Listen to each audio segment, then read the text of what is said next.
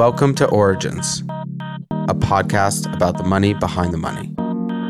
This podcast is created by Notation Capital, a pre seed venture firm. We invest in amazing technical teams in New York at the infancy of an idea. You can find us on Twitter at Notation Capital. This season is sponsored by our friends at Silicon Valley Bank, a member of the FDIC. SVB is the bank of the world's most innovative companies and their investors with a dedicated practice for emerging managers.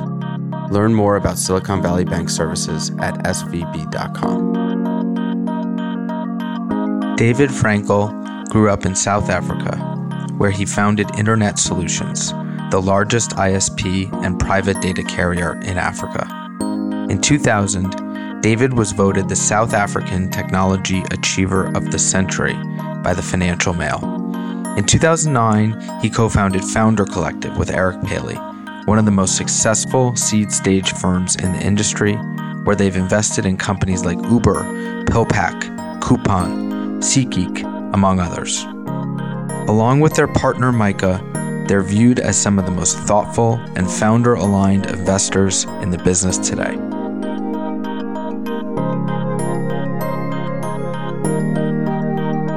David, we are unbelievably excited to have you here in this makeshift studio in Soho today.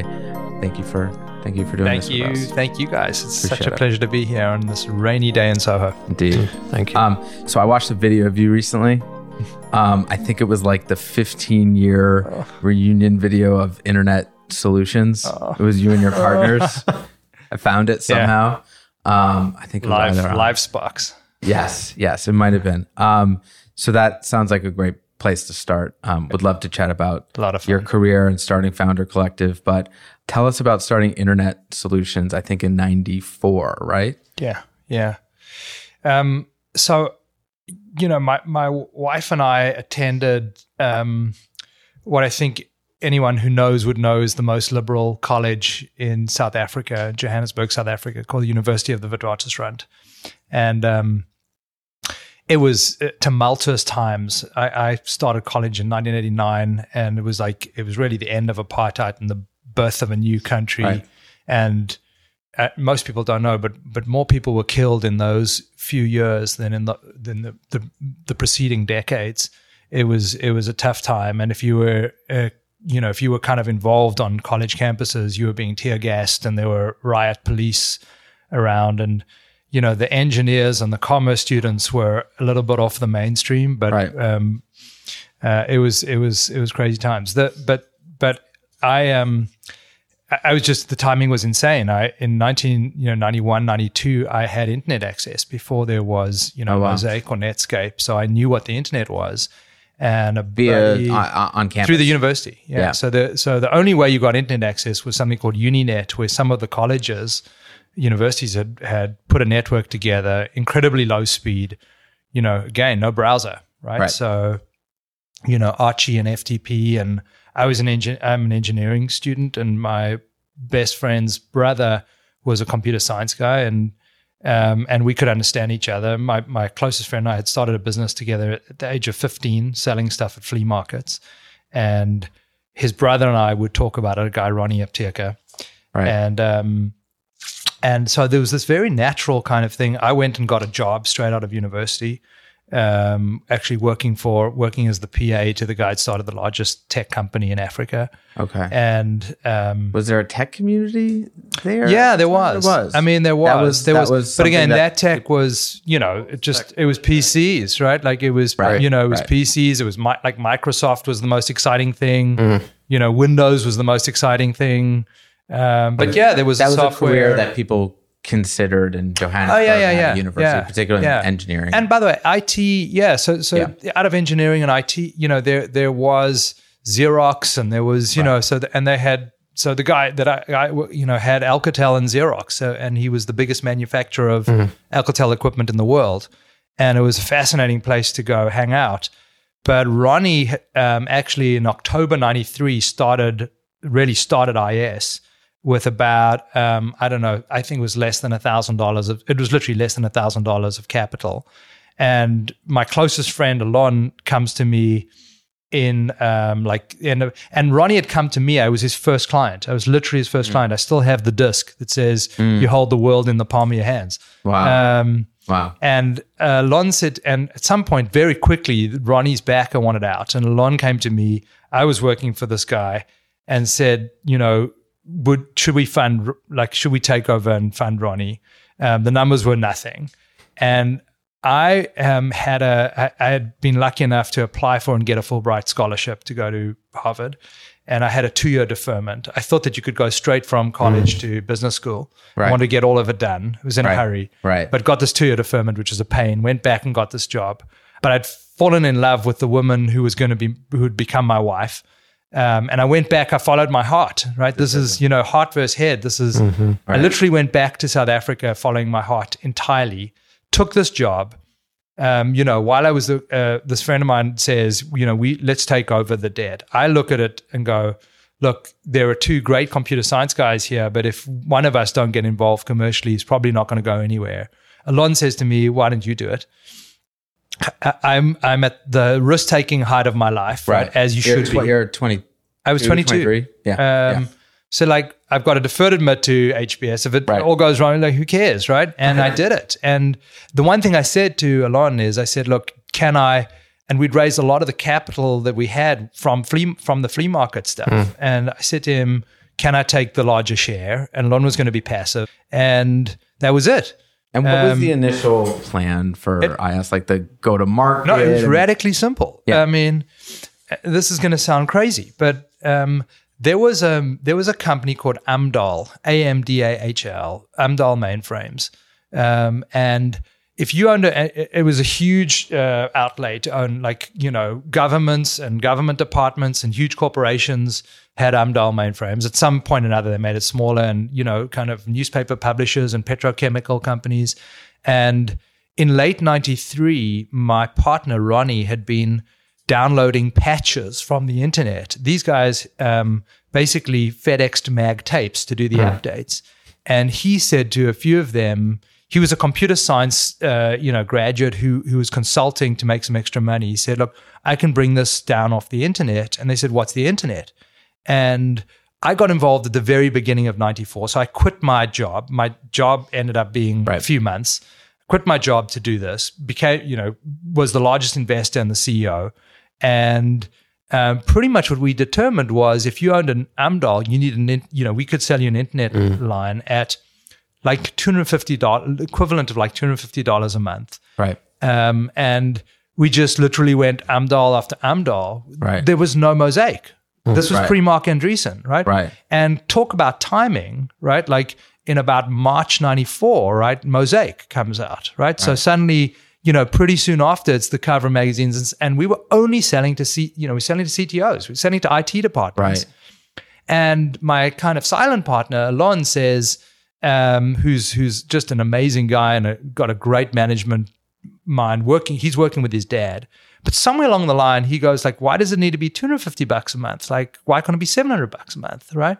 Uh, we're talking about a lease line. It's right. the same as your unit. Do you have competitors at the time? There's, there's hardly really. anything, right? Right. And right. and Ronnie says, "No, the market will never bear that." And Alon says, "Let's try." Right? And you know, we set we set the market price. Um, and then you know again it just you, we just caught a wave so we, we, where we started off was like when i said the i'm, I'm quitting I'm quitting the job. I'm not sure if I'll go to HBS because I'm doing this internet thing. Genuinely, like my dad said, like what what's what is this internet? You know, right? And very soon after that, you're on you know magazine covers and that. But it this it took you know it, you look back at those times. It took months and years, and ultimately CEOs got interested. Meantime, we started to sell a lot of lease lines, right? So we be, we became the UUNet of South Africa, yeah, right? And very quickly we had this one of the toughest strategic decisions to make. We were selling dial up. We were selling dial up access as well, AOL style. And what we quickly kind of determined was it was tough to do both well. And uh, over a weekend, sitting on Alon's couch, you know, and walking around the block a few times, it was, what are we going to do? Let's make this decision. And it was, you know, I and always just for say context, to, like you're still like we're 23, 20 something year old right, kids, yeah. right? Um, and I always say to founders, like strategy is when it's hard to say no. Like strategy is when it feels painful to say no. Otherwise, it's not really strategy, right? Um, if it doesn't feel hard to say no because you know that both routes will lead somewhere and you've got sight lines. And I remember that being this painful decision, going like, you can see what the future is, and we're going to miss that. But we were lucky enough, and truly, I use that word a lot, to make the right strategic decision in terms of because the, we, what happened is it became an arbitrage business because we were selling a lot more bandwidth. We could buy a lot more bandwidth, and I started to travel actually to Re- most. I don't know how many hmm. people know Reston, Virginia is the home of was the home of bandwidth in the hmm. so that was where AOL, Sprint, Global One, Right. all those guys, UUNet. And I'd go four times a year, and my job was to like buy bandwidth cheaper. And the more bandwidth I was buying, and then to contract with, and then we sold a lot. And ultimately, we did go back into, we had so much band, we went into hosting, which was a very high margin business. So IS still has a lot, you know, data center businesses all over the world. We went into, what you had was a small market. So instead of going like instead of going vertical like you do in the US where it's tough enough to own that vertical, we went very horizontal Right. We had a few hundred designers and developers doing websites and e-commerce integration, building the first three bank sites. We had a, a very high margin, good hosting business. We started a security business. We represented Checkpoint in South Africa. And then what was happening is we were looking further and further afield and um, I'm fast forwarding, but but um, the largest Cisco distributor in Africa was a company called Dimension. And by the way, the first thing I I had said to this guy Had, I'd you, worked had for, ever raised any money for the business? Raised no this money. profitable from day one. so so you know this is the beauty of getting in on the ground floor is you don't have a huge amount of competition, Right. And you can go at your pace. And the fact was, it was a it wasn't a gross margin positive; it was a net margin positive business Right. from day one, right? You know. It's the best kind of business, you know. You you sell it for three, it costs Yeah. you one, and you You go to you go to Reston you- Virginia, you buy some bandwidth, yeah, and you and you and you sell it. expand, right? And the really the issue there is kind of matching the supply and demand curve. It's a simple business. Is you know as your demand curve goes up and to the right, your supply curve is going up alongside it, but in a step function. And sometimes your customers absolutely love you because you you're oversupplying and it's fast, and Hmm. then they don't love you because it's too slow and you got to buy more. And how you match that, but it's a simple business, right? right. the the the complexity actually came. I, I, I like to think we were in the venture business from day one because like this internet thing you, was happening and people were thinking healthcare, banking, everything, atoms to bits, and everyone was coming to see us and saying invest in our business, hoping that they get free free services. And we kept on going, you know, picks and shovels to the gold diggers. So hosting, web services, you know, online security. Um, but the core driver of the business was bandwidth. The bandwidth was driving a lot of the profitability of the business. And what we found is we had a lot of usage during the day, but, but because we'd gone corporate, we had all this bandwidth, which you buy in 20, you know, you buy 24 hours at night. And so we pivoted into providing a consumer service, which we ultimately tried to sell to AOL, but Vodafone, so Vodafone ended up buying it from us. Hmm. And you know, and and to this day, uh, you know, Naspers MultiChoice, which owns 35% of Tencent, is powered by IS. You're twenty something year old kids. Your company is basically like a rocket ship, more or less, from day one. Um, at what point, you know, maybe it was when you sold the company. Um, at what point were you able to step back and say, like, "Holy shit," you know, I, or maybe did you ever? Like, I'm a 20 year old kid. I just built a huge company. You sold it to Dimension Data, I think in maybe 98. Um, were you ever able to take a step back and realize, like, um, you know, what was happening around you, or it was just like the day to day of just keeping the thing alive and growing?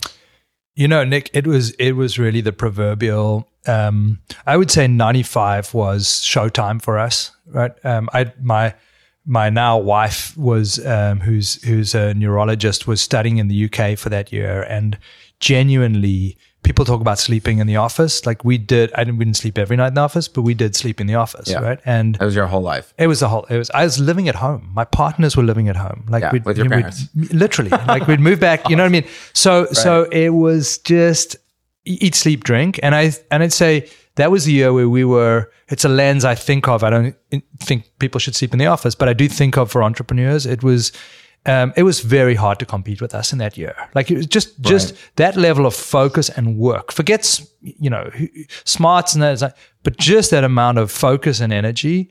And actually, the tough thing was in '95, I was in Reston, Virginia, and Sprint offered to to, to buy the business for five million dollars. And I'm in a hotel, and I call my partners, and I kind of you know, what and it was my, and and we talked over the phone. And remember, it wasn't a particularly long conversation and we made the decision to say look let's keep going here right like let's but it was one of those moments where you go wow right um, that's something Yeah, right sure. and And you just started business. no, right and we, 18 keep, we kept going but so- but right, look yeah. Di- Di- dimension data had become the largest cisco distributor in africa they were great guys and they offered to buy they we, we were looking to do something else and they said let's buy 25% with an option to buy 25 plus one they valued the business eh, you know, at a number which our advisors, we were young as our, you know, learned lawyers and that kind of looked at this and said, like, dudes, you should take this. Right. Our massive mistake was to give, we really, we were just green. We to give that option to buy another 25 plus one, mm-hmm. which was at a market valuation. But de facto, we sold control of the company at that point. Mm-hmm. And in 97, um, what was happening was we were, as we were getting broader and we had hired good people, really good, um, ambitious, aggressive people, and we, we were we were a lightning rod for talent, and that talent runs Dimension Data today. Um, th- uh, we we were expanding and we were touching a lot of Dimension Data's areas, and we were competing, and we were getting irritated with them, and they were getting irritated with us, and ultimately we ended up they ended up making an offer where again our advisors said, look, this is crazy, this is crazy money, right? We were in- incredibly lucky, and in retrospect, we definitely sold way too early, mm. right? You know, we we'd gone through that all that hard work, all that slog, all that inertia, Right. and it happens with entrepreneurs. You know, you're X many years with you know really kind of three or four years into this, but we have given it everything, and we were getting tired, and a big number was put in front of us, and it's it's a huge mistake. In some, you know, I I have no regrets. What it begat was another chapter in my life, which I'm Right. so grateful for. But if you ask me objectively, did, we sold at a really wrong time. Now you can't quantify what their brand brought, but but there was another right. So we sold in '97. We signed on to three-year service agreements as um, so I was running IS and a and an executive, the global executive for e-commerce. Right. We listed Dimension Data um, on the London Stock Exchange and raised 1.8 billion dollars. It was a FTSE 50 company. We needed to use that. We went on an absolute acquisition tear, um, and you know, cr- credit really to the to the founders and management of Dimension Data. They they bought really well um, in Australia and, and and Asia. Bought Datacraft Asia, which was the largest Cisco distributor in Asia. Um, but then I was also dispatched to buy some of the smaller kind of fill-in companies. So we were, you know, running IS and and um, but I was going to Kuala Lumpur and the Philippines and Singapore and Hong Kong, and we were using high-priced currency. You know, the the share was at a seventy-five PE multiple, and we bought a lot of stuff that we shouldn't have bought in retrospect. And in Right. fact, in when we made an we made an acquisition, um, you know, we outbid Compaq. It wasn't even HP Compaq at that point for a business in the US, which you know hindsight's very precise. I was on the board. Um, you know, we we were significant shareholders in in Didata. Um, so mea culpa, I was as, uh, and we'd watched this company kind of at a $2 billion valuation and said, we love what they do, but they're too expensive. And then as you were getting to the end of the dot com, it was getting cheaper and cheaper. And we thought we were geniuses and we outbid them. And, you know, we, we basically burnt $700 million, right? Um, and learned a lot of tough lessons. Great lessons, frankly, to learn in your 20s. Right. But anyway, you know, cut a long story short, the you know Cisco crashed, Data crashed with it. It went from seventy bucks a share to about two bucks a share. Wow. Um, This didn't all happen at the end, but I'd worked out my service agreement. I didn't think I was cut out to be an employee. I stayed on the board. I moved from exec to non-exec, and I was like thinking, what am I going to do next? Took offices, made a few small investments, was bored out of my nut, and literally sitting on the you know on the carpet in in the half a bedroom that my wife and I had. Uh, it was 80 square feet, right? Um, it was a tiny apartment. We, Right. She was working like crazy. I was working like crazy. We didn't have kids, and I'm sitting there. I, I had a tough non-compete, uh, which I which I adhered to strictly, and I was I wasn't even 30 yet. And I said, like that HBS thing seems like unfinished business. So that that's And- a fa- I'm Yeah. fascinated by that. I've always actually been fascinated. I think maybe it was Micah or, or someone else um, that told me, but you've built a hugely successful internet company. You've uh, Took you it public. took it public, joined the board of Dimension Data. Um, you're, you know, still in your 20s. You're buying companies on behalf of the company, and then you decide to go back to business school with all the 24 year old kids coming out of, you know, consulting. So honestly, Nick, like I have to say, it was naivete as well, right? The, the, it's kind of life works in, you know, it's like a constant sine wave, right? Um, and and sometimes I think those moments of a little bit of existential angst, right? Like you're sitting there, and it's like after, like when you used to finish writing exams at college or high school, right? You know, you like think you should be euphoric, but there's actually a little bit of a letdown. And it's after this, and but I give huge credit to the Data founders for doing that listing. I feel like I was a traveler. Um, although, as I say, my partners and I were significant shareholders, Right. and that's why I stayed on the, you know, stayed on the board. But, but um, I'm sitting there thinking, I'm bored, right? And I don't know what to do, and I need a shake up, and this is under my nose, and I'll probably regret it if I don't do this. So I had deferred twice. Then I'd called the office, and they'd said you can't defer again. So I had to reapply, and I kind of set myself these goals, and once I'm reapplying, I'm reapplying to get in. So it's the only place I'm reapplying to, and then I, you get in, and then you go, oh my god, I'm actually in, right? um, so I remember flying over in August 2001, and um, and you know my wife was finishing urology, so Right. we were married. She she was staying. She couldn't come with me, and you know.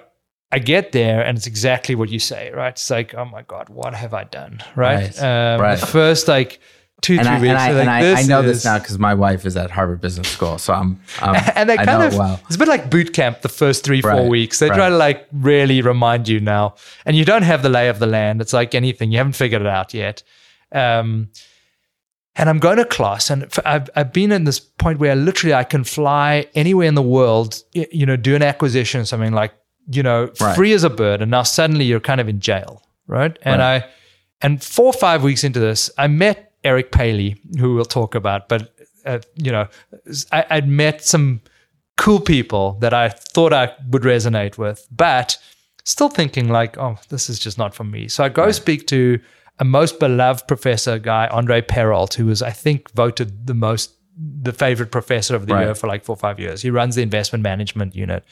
And he left South Africa when he was 19, went to Stanford, never went back. Um, really an amazing guy. And I sit like on the sofa in his office and I like, oh, I don't want to be too melodramatic, but like head in, you know, head in my hands going, like, I think I've just made a huge mistake. I don't think I'm cut out Wow. for this. And he counseled me and said, look, you're here, like just suck it up and, and, Right. you know, try, try, persevere a little. And he, you know, he was totally right. So, you know, you, you get into it. Y- y- You end up, I end up going, look, I'm not here to get a job, right? So let me let me immerse myself. And reasonably quickly, I feel like a kid in a candy store because there, if you open your eyes and get out of your funk, there is a there are amazing people all over Right. the place. There are people who know a huge amount more than you in lots of different things. There are very nice people.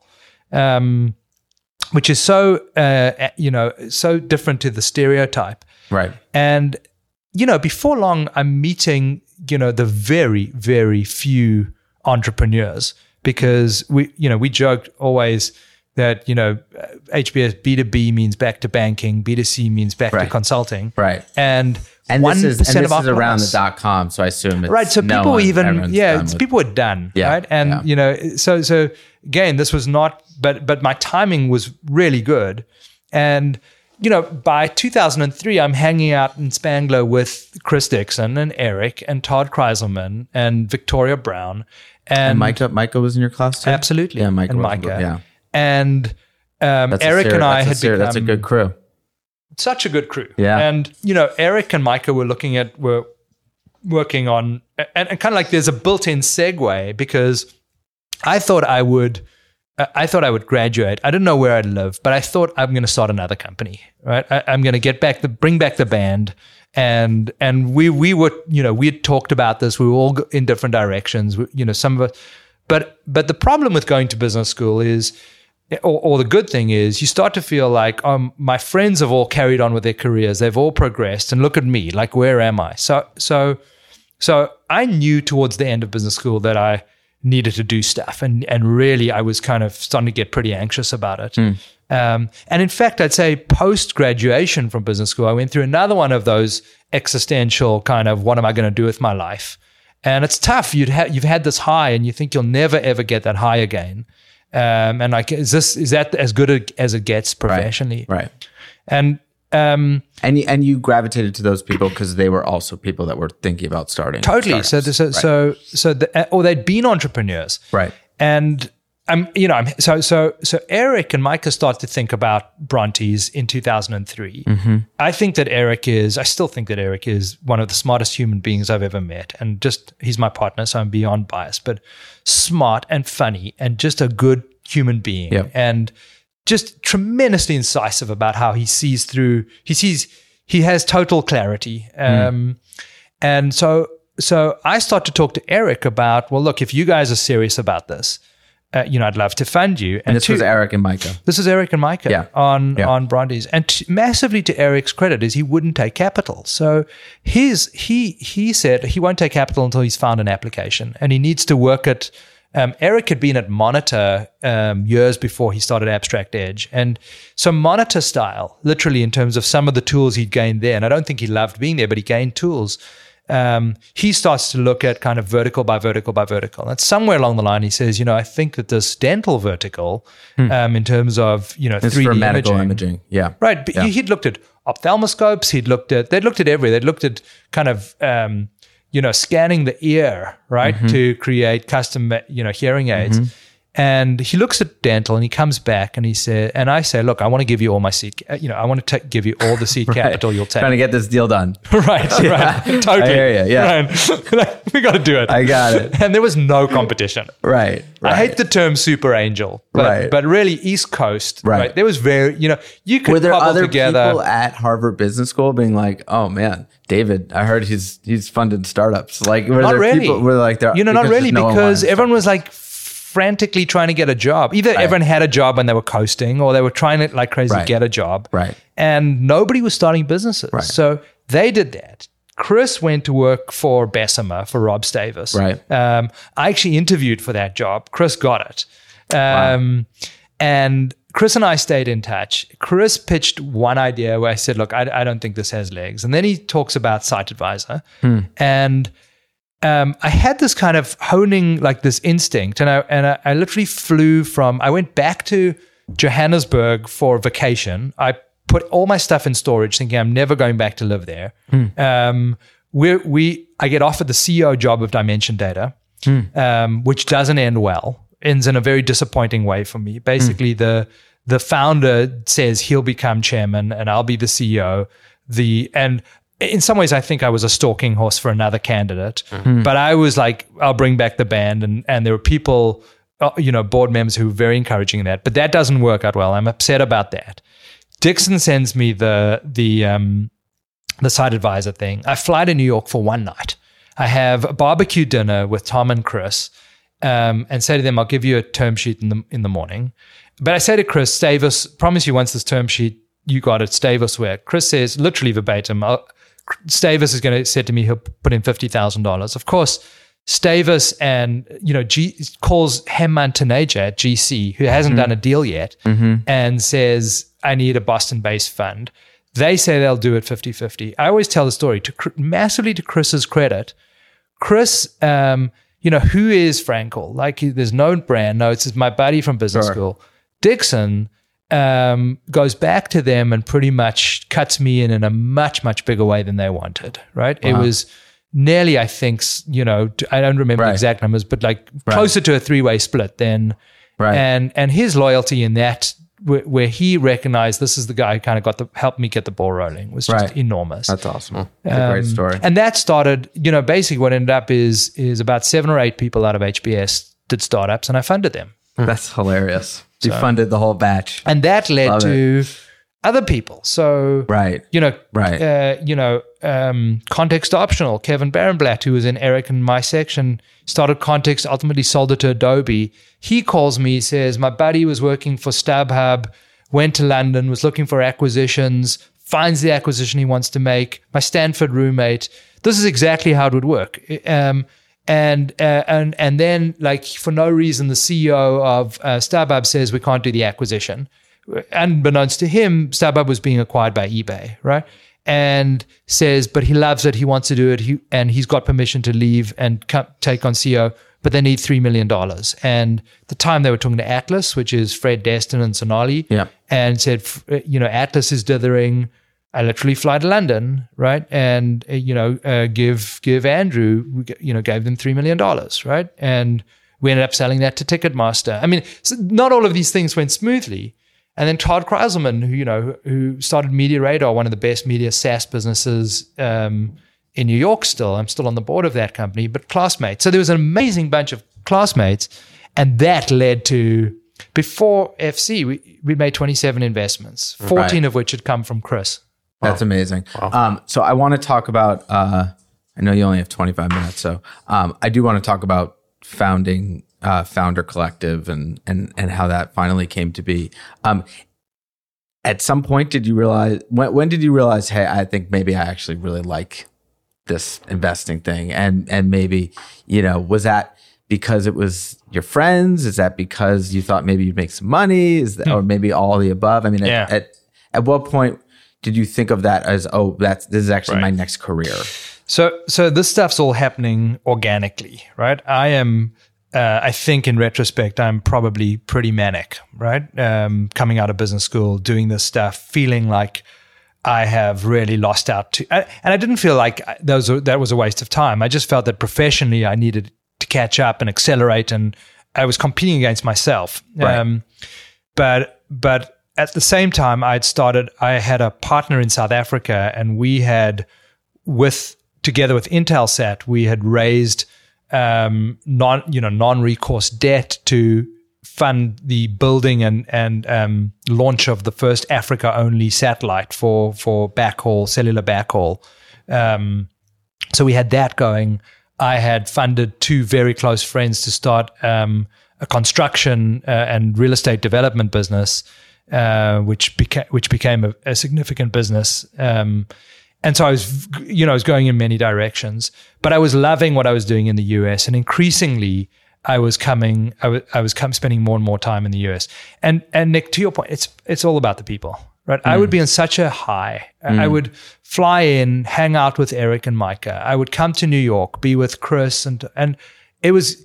And this part of me that that I would start another business, I felt like vicariously I was getting that high through some more. and more- I would say like five or six or seven businesses into this, I started hmm. to feel like hmm, like the odds of me starting a business are starting to get lower, but I hmm. was loving my freedom. And Chris, Chris probably in about 2007, 2008 said, you should raise a small fund, right? He was more familiar than me with what people like Mike Maples were doing Right. on the West Coast. And he kind of said, he, I don't think he used the term micro fund, but he said, raise a small fund. And at the time I said, like, Chris, I'm moving too fast in too many directions and I'm too conflicted, right? To, but I'll tell you what happened is again, as organically. in as in you felt like what you were doing was maybe too opportunistic for like a more traditional venture firm I felt that that I couldn't do that at the time. I just couldn't do venture alone because Okay. I was doing. We'd started a real estate development Right, business. right, we right. had the satellite. The satellite business was was again very opportunistic because of what I knew from IS in terms of buying satellite capacity, Mm-hmm. and you know, really, our partners um, included shareholders in IS who uh, and and IS had committed to capacity. So the satellite business is very simple as well. It's real estate in the sky, right? All it is is you know you go to the bank and say, so let's say there are 18 transponders and you've pre-sold six of those transponders to very good credit. You know, so to Vodafone, and so that they're- you know it's their credit, not our credit, right? They're, you're signed. It, it's like it's like you know me saying to Macy, you know, I've got a building, and I'm saying Macy's is taking a third of the space. Um, yeah so so on the back of that we go to the bank but i felt like i was in a lot of stuff anyway this is fi- five years after we graduate rolls around fast eric um, eric and micah have sold Brontes to 3M. Chris had sold um, Site Advisor McAfee fast and started Hunch. Um, I was coming by that point, by 2008, I was I came to the US more than 10 times in in 2008. Um, and kind of each trip was the same, but I was spending a lot of time in the US. And at our reunion, Eric has worked out a, a fair amount of his service agreement. He is getting offers from um, Bain, from Charles River, from IDG. Sure. And he says to me, um, you know, he he he was looking at the the early returns, and the IRR had been really good. And Eric says to me, "Let's look at doing this." Hmm. And I think that and that was hugely catalytic. I, you know, I remember like, you know, having never thought about it, but Eric said, "Look, if you would think of doing this full time and like literally not, you know, you you can obviously what is what you've done, you've done, but you know, going forward, it's right. Founder Collective only. Right. It wasn't called Founder Collective, and going back and chatting to my wife and like every other decision, right? You know, it's never binary, right? It's like 50%, 51%. And my wife and I at some point looked at each other and just said, let's do this, right? And, you know, so so I think I think that's the best way to make deci- maybe the only way to make these decisions is you go look what's the downside, what what I have to lose, but if you if you have the weight of your the world on your shoulders, so we moved the family. I mean, right. we literally this discussion was in August 2008, we made, we told our parents, every, we told our community, um, we made plans, and meantime, you know, the world's turning. This, the world's turning right. very dark. Right. Lehman, right.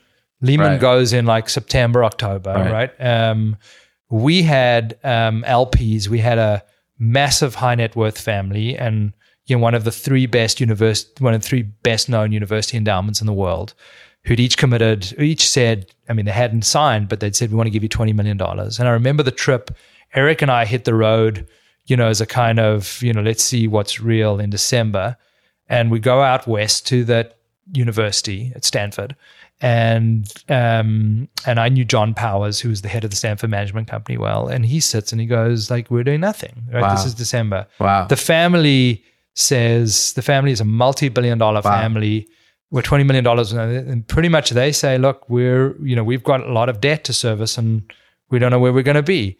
And again, I look at my wife and we say, like, we've got stuff in motion. Anyway, 1 February 2009, we arrive in Boston and Eric and I hit the road and it wasn't easy. And starting from scratch again, basically. Pretty much starting from scratch. I tell you, the, the, the, the big diff- the big, big thing is I said I would, I would kind of seed it. Mm-hmm. I, I, said I would personally commit. Mm-hmm. Um, and I think without that, the, the, our biggest LP wouldn't have committed. Our biggest LP had said to me, "Whatever you put in, I'll match." Mm. Um, even with your track record as entrepreneurs, even with your track record over so, the last five, six, seven years. So as, here's the thing: as an investor, just just because of the time, or because micro VC at the time was kind of new and difficult for people to understand. I mean, so the timing was off. Q1 right, 2009, right. you know, owners of capital and institutions were just not doing much. Yeah. Right? They were sitting on their hands, just trying to work out what was going to happen to the world. Right? I mean, it's easy to forget like the the depths of the financial crisis and the fear and um, and you know people had made really bad mistakes. Mean, people had made bets that were in the normal course and they were really, really hurting. So the big institutions, the big endowments were, you know, you look at like Harvard was down, you know, 40%, mm, right? right? Or more. Um, and I remember that, like, you know, the MIT guy we called and he said, look, he said, you can come see me um, but I, I, tell you, I'm not giving you a cent. Whereas you know, other institutions, you're like, uh, okay, I'll, maybe I'll see you next time. Right, right. Yeah. I think, I, and I remember putting on the phone and saying Eric, like, you know, and in retrospect, he was the good guy mm, because right. it was all the other people who spun our wheels right. who were in the exact same position, right. but were not going to give us money. But took the meeting anyway. But took the meeting because that was their job, right? Mm-hmm. Their job was to be opportunistic, mm-hmm. you know, options junkies. And I'm I'm cognizant of that as from us as VCs, right? Is yeah. you know never be an options junkie because when you've gone through it a few times, right? And we went through it many times, like, and we all go through it. Yeah, is don't don't do to others, you know, do, you know, literally the adage, right? that you don't want done to yourself. Um, but we we cobbled together, um, you know, much less than we thought we would. Um, probably a third of what we had thought we would do in, Right. in Right. like, you know, the difference between Q4 and Q1. Um, and we looked at each other and said, let's go. And so with about 32, we went, we did it. And, um, and then we closed a bit more. And ironically, again, um, you know, that tough time when nobody had capital, the fact that we closed that first 32, it's incredible that we did, you know, we did um, definitely Uber, Trade Desk, and Coupang in 2010. Um, I think we did Seat, sorry, we did, definitely did SeatGeek in 2010. Like if I look at um, Right. Some of the Fund One movers in 2010, and it wasn't, we were not valuation sensitive. We were not, it's just, we were deploying capital. Right. And, you know, Amongst in a community where there was Right. less capital. at the seed stage. yeah. Right. Where, Yeah. where Series A guys, you know, you could eventually, but, you know, really at the seed or angel stage. Yeah. So let me ask you a question about found or or at least how you thought about Founder Collective to start. Um, because the firm I think is unique and contrarian in lots of different interesting ways. So, you know, it's you and Eric, but then you have this group of founders around you. Um, you uh, you don't do significant follow on and pro rata, which is very different than a lot of the other early stage funds in the market. Um, there's lots of things that I think make Founder Collective a little different. So I'd love to hear, at least in the early days, how you thought about those different components of the firm. Yeah. So, so you know, I've been involved in businesses as an operator where you go on a tear, and if something works, you kind of retrofit, retrospin the strategy. Like I remember talking Actually, to the la- the last one, I just I looked at my notes. Uh, you know, you just actually had a post about um, not being so dogmatic about themes. Yeah, I'll which is maybe Right. like you Yeah, know yeah. every in a in a world in which every venture firm now is required or you know pushed towards being more thematic. You seem like maybe you're going the opposite way. right. So, I'll talk about strategy and themes. sure. So on the strategy side, you know, what I was saying is as as an operator, I've I've gone on a tear in a direction. You don't know if it's work, and then I've spoken to analysts, and and you know you retrospin the strategy, mm. right? You say like you spin it, right? Because you never had You Right. create a, you FC create a we- narrative that wasn't necessarily there when you were looking right forward. like and it's easy to kind of you know fit it together and and you know kind of be a little bit reconstructionist in a way but Right. um but fc really wasn't like that what and, and i give huge credit to eric um what eric did is eric looked at eric said like why have you generated the returns that you've returned and honestly like i kept You on personally. personally Right, right, right. and i kept on thinking about this. And we would have these long conversations. We'd have these walks together. And he did a better job of a way better job of discerning it than i did. And some of what it came down to was i'd put in the seed capital and then and you you're going to recognize this completely. And then the a would happen and you know fund X would come in and they'd want 20 or 30% ownership. And the um, founder would call me and say, look, please, if, if you're okay with it, don't take your pro rata. Right. Like, I'm trying to cobble this together. Right. And they're being insistent. And you didn't want, I didn't want to be a jerk. And I didn't, especially didn't want to be a jerk where I wasn't living in the same city.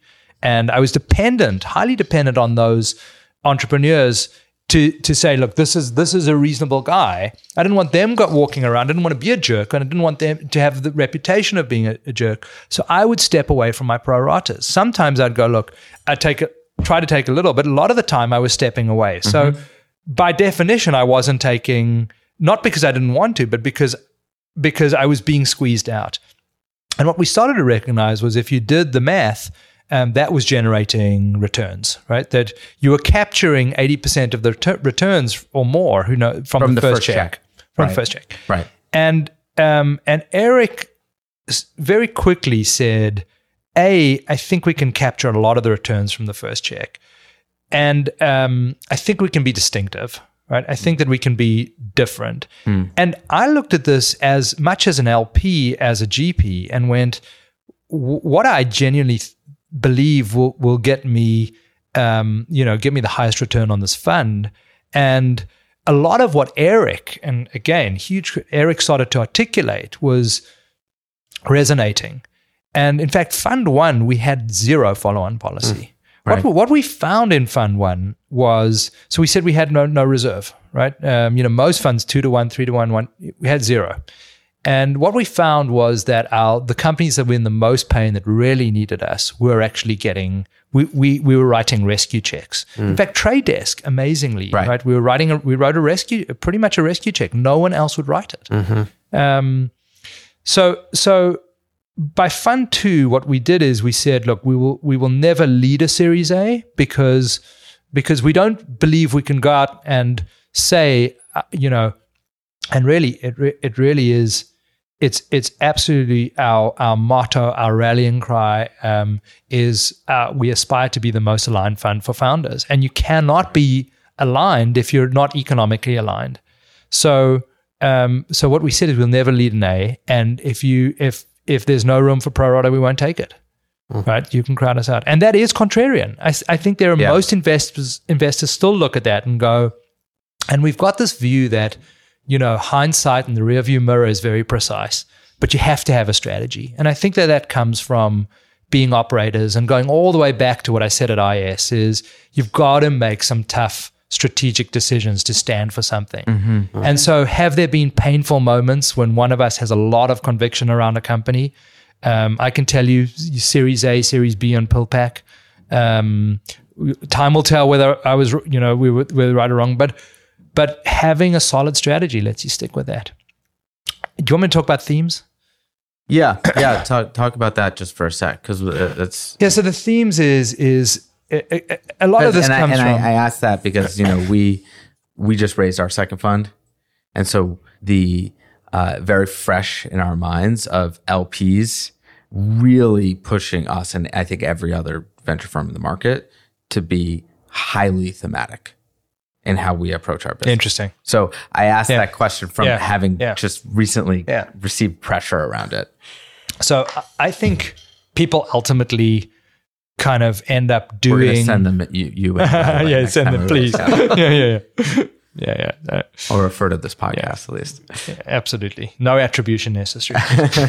um, I think I think that we all end up defaulting to doing what we love doing, right? I think that's true of you know as a manager, as a as an entrepreneur, you know, you'd often want people to to to do stuff. And, and the classical one is like the amazing salesperson who ultimately, you know, you promote to the sales manager, but you know what? They they're a terrible manager, but they're great salespeople. There's lots or fantastic coder who, you know, becomes a project manager, doesn't work out, right? People default end up and I love people, right? I love and so so I I use the people lens. I really the people lens, hmm. right? I, I kind of go like, has this person got what it takes, hmm. right? And and then clearly that's nowhere near enough. And then in terms of the context and the margins, and at you know if this thing is like you know goes gangbusters, what are the actual margins in the industry? What does it look like? And Eric and Micah, Micah, who is the most recently operational of the three of us, he oper- he carried on operating Brontes for 3M, so he stayed Right. on, you know, for years after Eric. Um, Eric and Micah are very application driven, right? And they're they're like, what's the application? So we've looked at tons of Bitcoin opportunities, and each time we've fallen down, not because we don't think that this is a fascinating radical technology, um, which can be you know outside of fin- financial. So we- we just go, what's the is the application truly compelling, right? Even is the carrier, even you know, is it truly compelling? And each time we've fallen down, so we are we are insanely application focused but i've also the the anti-thematic for me personally comes from just having obs- it comes from experience. To some, to some, and uh, the, the the and the experience is when i was at business school rfid was hot and nanotech was hot and then clean tech was really hot. And i watched one guy who's done fantastically well well waste six years of his career at least i think you know pursuing clean tech. Right. and um, and now it's you know Bitcoin or AI or you know data science. You know it's hot, hot, hot, and valuations go up. And what happens is the difficulty is I think that people declare themes and declare that as like I'm going to be the expert over there. Um, and they, they chase deals and all this amazing people doing, you know, so so and so it more, becomes a more, I think choice. there was a point. There was it's, it's more uh, many times, particularly amongst the venture community, ends up being more marketing than so- than right. than substance. and, and I think I think the other thing is, look, I, David Skok at Matrix has done an, an unbelievable job with SaaS, and you know Matt Harris has done you know in terms of financial services at Bain, and there are times where I envy that um, that degree of focus and think, look, they are the best, and everybody know they stand for that, so people send them deals in that space, and they know exactly what to look for, and they're ninjas. Um, I don't think you can be both stage constrained and vertical or theme constrained. I just mm. don't think you can. And mm. we have made a conscious decision mm. to constrain ourselves by stage. How do you see Founder Collector Collective evolving? In that, you know, you fast forward to 2017, the market looks a hell of a lot different than when you started. And um, if anything, in some ways, it seems like you've been most successful when you go find like fringe areas that maybe other people don't realize are so compelling just yet. Um, certainly, that was the case with IS and and then Founder Collective. Um, the word is out. There's a lot more VCs. There's a lot more capital in the market than there was Yeah. in 2009. So, h- how do you think about Founder Collective um, competing today and and into the future? Given that, Look, your your the my usual when I'm asked how's it going, my usual answer is I'll tell you in five years' time. right? But you're asking something different. Um, we we we consider ourselves to be the luckiest guys on on on the planet. We Fund Three. Uh, we kept the same size and we and we actually crowded out LPs because we became we've always been a large LP. We've always been in the top two or three LPs, but we became the largest LP. Um, and so we are, we've we've completely drunk the Kool Aid.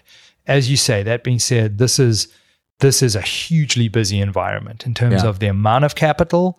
So the availability, I think it's never there's never been a greater time to be an entrepreneur, and um, and just the ability to start any you know literally anything. Um, so discerning the signal from the noise is is tough. Um, but I think you know other than the principles I've spoken to you about, the principles of going, look, look off piste, um, look for these exceptional people, right, who have shown that they're exceptional in some way or another, and come and pitch something that is different. Uh, I think that the ability to accelerate those people, uh, we've we've gone through these waves. Uh, we've gone through internet was a massive wave, mobile was a massive wave. I would argue cloud was a massive wave, um, and I do think that AI and data science and data engineering and deep learning is one of those waves where we're at the beginning of it, but it's changing. And people who, you know, companies and people who have access to those tools and can really use those tools, and, and again, this signal noise will have a discernible advantage. So I think that we're we're that wave is starting to form. So it's an incredibly exciting time to be in this business. Sounds dangerously like a theme. You know, I, it's it, it's like calling the internet a theme, right? Sure, What I would sure. say is it's a it's a tool, it's a movement. It literally is a wave, right? And there will, like every one of those themes in the past, there will be lots of money lost. Um, but It's using still all about the application and how it's right. used That's- and what the end use is. finding it's someone, you know, I it's not the service of the technology. Right. So I think if you look at from healthcare literally to towing, right? To tow trucks, right? To you know how we turn th- go through turnstiles. The fact that you buy a ticket in a turnstile hmm. on the hmm. I'm going to leave here and hmm. jump on the subway. Like the fact that I'm still doing that and not just like not even taking my phone out but walking. I, I think like everything is open and up for grabs. And and ultimately that is why the three of us sit in this room and do what we do. Because if you don't do that, if you're not if you're not like enthused and passionate about Right. that and going, "Shit," you know, it's like I'm walking down the street and I'm going, oh my God, right? Like actually, if that happens, and yeah, I, I think that could happen. Right. right. Right. Right. And that's so so as long as I feel that way, I'm very bullish about the next five years. Do I think we can capture some of the returns that we were able to get in 2009? I think it's a real long shot, right? I think it would be really, really tough. But it's fun. Here's to crossing our fingers. yeah. Um, thank you so much, David. Uh, this David. was fantastic. We really appreciate it. This podcast was created by Nick Chirls and Alex Lines, partners at Notation Capital. Notation is a pre seed venture capital firm. We invest in amazing technical teams in New York at the infancy of an idea. You can find us on Twitter at Notation Capital. We'd like to thank Silicon Valley Bank for sponsoring Season 2 of Origins. At SVB, the bank of the world's most innovative companies and their investors, its experts help innovators, enterprises, and investors move their bold ideas forward. Tap into the experience and connections of the Silicon Valley Bank team for advice on strategic, operational, and tactical issues and limited partner insights. Silicon Valley Bank is a member of the FDIC. If you liked this episode, please share and remember to tag it with hashtag OpenLP. We'd also like to thank Ben Glawe, who is our amazing audio engineer. You should work with him. You can find Ben on Twitter at visible underscore sound.